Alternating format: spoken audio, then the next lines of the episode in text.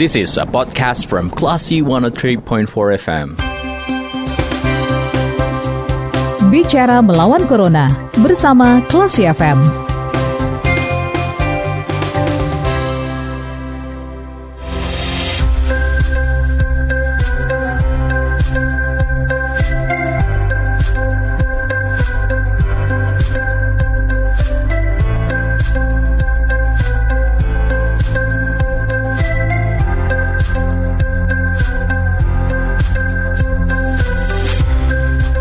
103,4 kelas FM bersama kita lawan Corona. Selamat sore Classy People. Saatnya Anda mencermati bicara melawan Corona dan sore hari ini kita sudah terhubung bersama Bu Rafma Teti.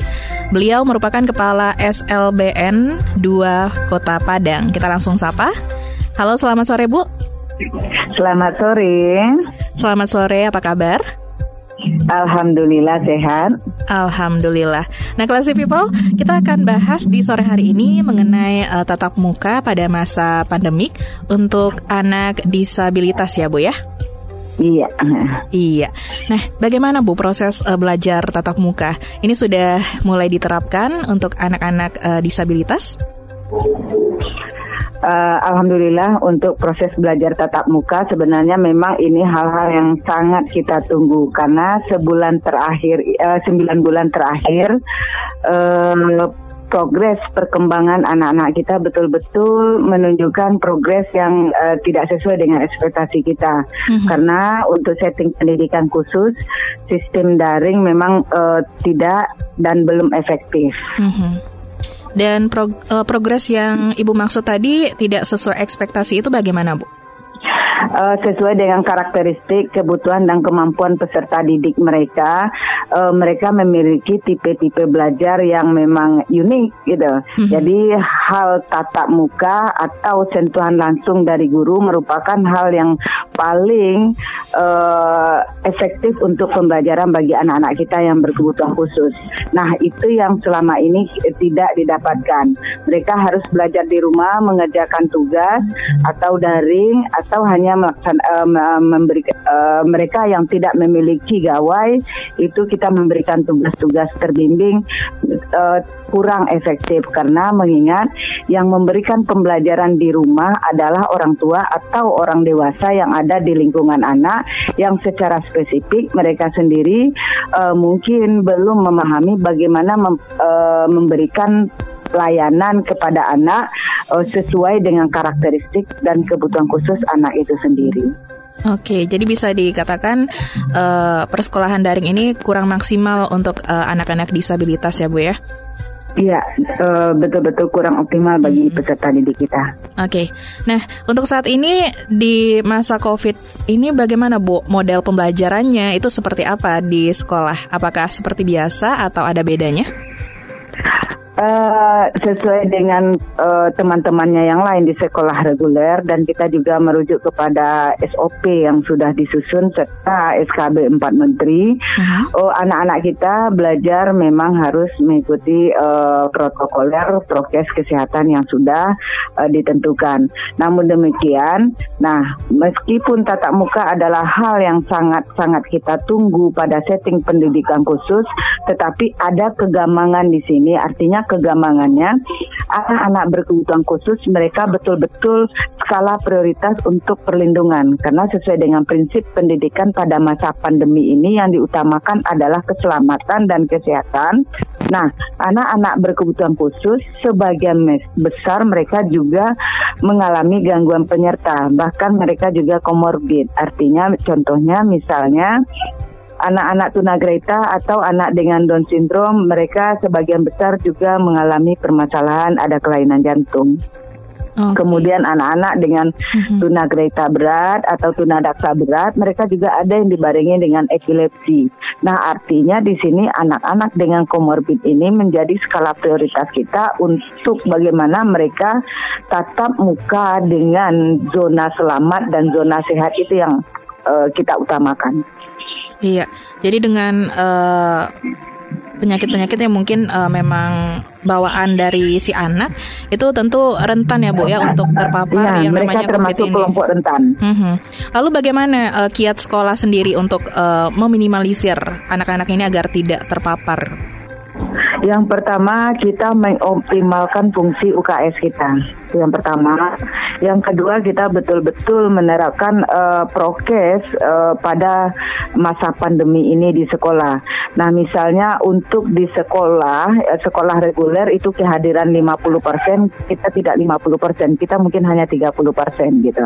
Nah, di sini untuk mengoptimalkan program layanan yang diberikan kepada peserta didik kita, tatap muka di sini bukan serta merta tatap muka anak-anak ini keseluruhannya.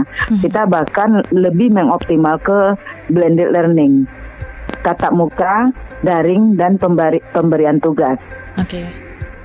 Dan untuk salah satu, uh-huh. ya bu, silakan. Ya, salah satu cara yang kita lakukan, yang pertama, uh, salah satu cara misalnya uh, satu guru itu hanya kita bolehkan mengajar satu hari itu hanya untuk dua orang anak, dan untuk dua orang anak itu pun jamnya tidak seperti jam uh, seperti biasa. Nah, dua orang anak pun tidak dipertemukan. Kita pakai shift. Okay. Uh, setelah si A pulang, baru si B masuk. Jadi hmm. kita bagaimana mengkondisikan antara anak si A dengan anak B tidak bertemu gitu. Oke, jadi memang diberlakukan uh, sistem shift ini supaya uh, tidak ini ya Bu ya tidak uh, gampang terpapar juga satu sama lainnya gitu ya Bu. Iya. Oke. Okay. Nah, untuk uh, seharinya itu ada berapa jumlah siswa dan guru yang berada di sekolah? Kita uh, semua guru kita ada 38 berarti satu sesi itu uh, 38. Mm-hmm. Tapi alhamdulillah SLB Negeri 2 dengan luas uh, bangunan yang cukup representatif, uh, representatif untuk pembelajaran yang uh, social distancing. Jadi kita memfungsikan satu guru itu berada di kelasnya masing-masing. Kita luas kita SLB Negeri 2 itu lahannya sekitar 20 ribu. Jadi untuk uh, guru-guru bertumpuk, anak-anak bertumpuk, memang betul-betul kita uh, tiadakan. Dan yang lebih penting lagi, utama lagi kita di sini memfungsikan satgas COVID kita di sekolah mm-hmm. yang fungsinya sebenarnya sebagai uh, uh, apa pemantau pol pp-nya sekolah itu. Jadi anak-anak kita ini kan sudah lama tidak sekolah nih. Mm-hmm. Kadang ketika mereka sekolah adalah hal yang sangat mereka rindu ketika bertemu dengan teman-teman mereka. Yeah. Itu tidak kita pungkar, eh, pungkiri gitu kan. Mm-hmm. Nah di sinilah fungsi satgas sekolah bagaimana si anak dipastikan uh, di, di, dijemput dan diantar oleh orang tua pada uh, jam yang sudah ditentukan. Oke. Lalu untuk orang tua sendiri, itu apakah diizinkan masuk ke dalam lingkungan sekolah atau cukup mengantar sampai gerbang saja? Atau uh, orang Bu? tua cukup mengantar sampai gerbang. Hmm. Kalaupun ada ruang tunggu, kita memberikan ruang tunggu yang sangat luas sekali dan uh, ditiadakan untuk uh, mereka berkumpul bersama-sama. Kita juga sudah memberikan pemahaman kepada orang tua bagaimana mereka juga mengatur uh, jarak untuk uh, sambil menunggu anak-anak kita. Dan ruang tunggu kita cukup cukup besar untuk itu dan kita buat kelompok-kelompoknya agar tidak terjadi penumpukan. Oke, okay, baik. Nah, untuk uh, jam guru mengajar itu untuk seharinya sampai jam berapa?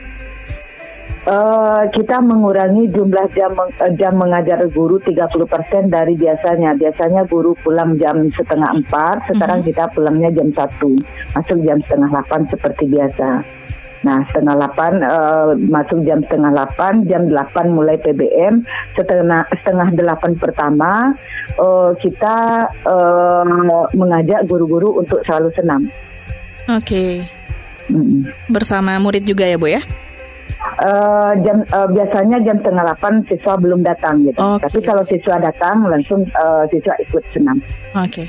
Nah, dengan adanya pengurangan uh, jam mengajar ini, Bu, apakah uh, tidak mempengaruhi uh, mungkin pembelajaran untuk anak-anak ini uh, mungkin dari ya kemampuan mereka yang ditangkap gitu ya Bu ya. Mungkin dalam seharinya ya. mereka belajar untuk uh, seharinya mungkin 6 jam gitu. Nah, sekarang hanya 5 jam atau 4 jam gitu. Apakah ada pengaruhnya untuk anak-anak mungkin?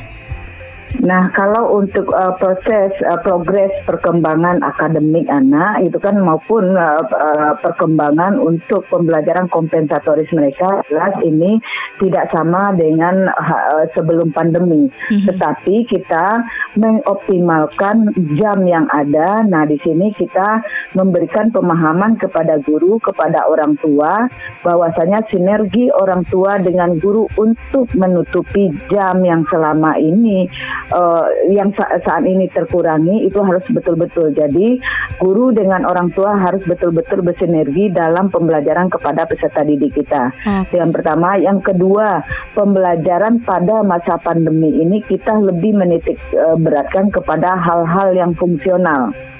Artinya di sini hal-hal yang sifatnya betul-betul bagaimana anak bisa langsung uh, pada kegiatan-kegiatan yang diberikan. Nah, mereka paham, jadi artinya fungsional ini lebih banyak ke keterampilan dan sikap. Untuk akademik e, memang e, tetap jadi prioritas, tetapi yang paling prioritas e, utama sekali sekarang adalah hal-hal yang fungsional. Oke, baik. Baik, Bu. Terima kasih untuk waktunya di sore hari ini. Iya. Iya. Dan uh, tetap jaga kesehatan dan semoga tetap semangat ya, Bu ya. Iya, okay. alhamdulillah, insya Allah. Oke, okay. selamat melanjutkan ya. aktivitas kembali. Selamat sore, Bu. Ya, terima kasih. Baiklah, si people, demikian obrolan kita bersama Bu Rahma Teti, Kepala SLBN 2 Kota Padang. Kita ke program selanjutnya. Terima kasih. Anda sudah mencermati program Bicara Melawan Corona bersama Klasi FM. Tetap waspada bersama kita lawan Corona. This is a podcast from Classy 103.4 FM.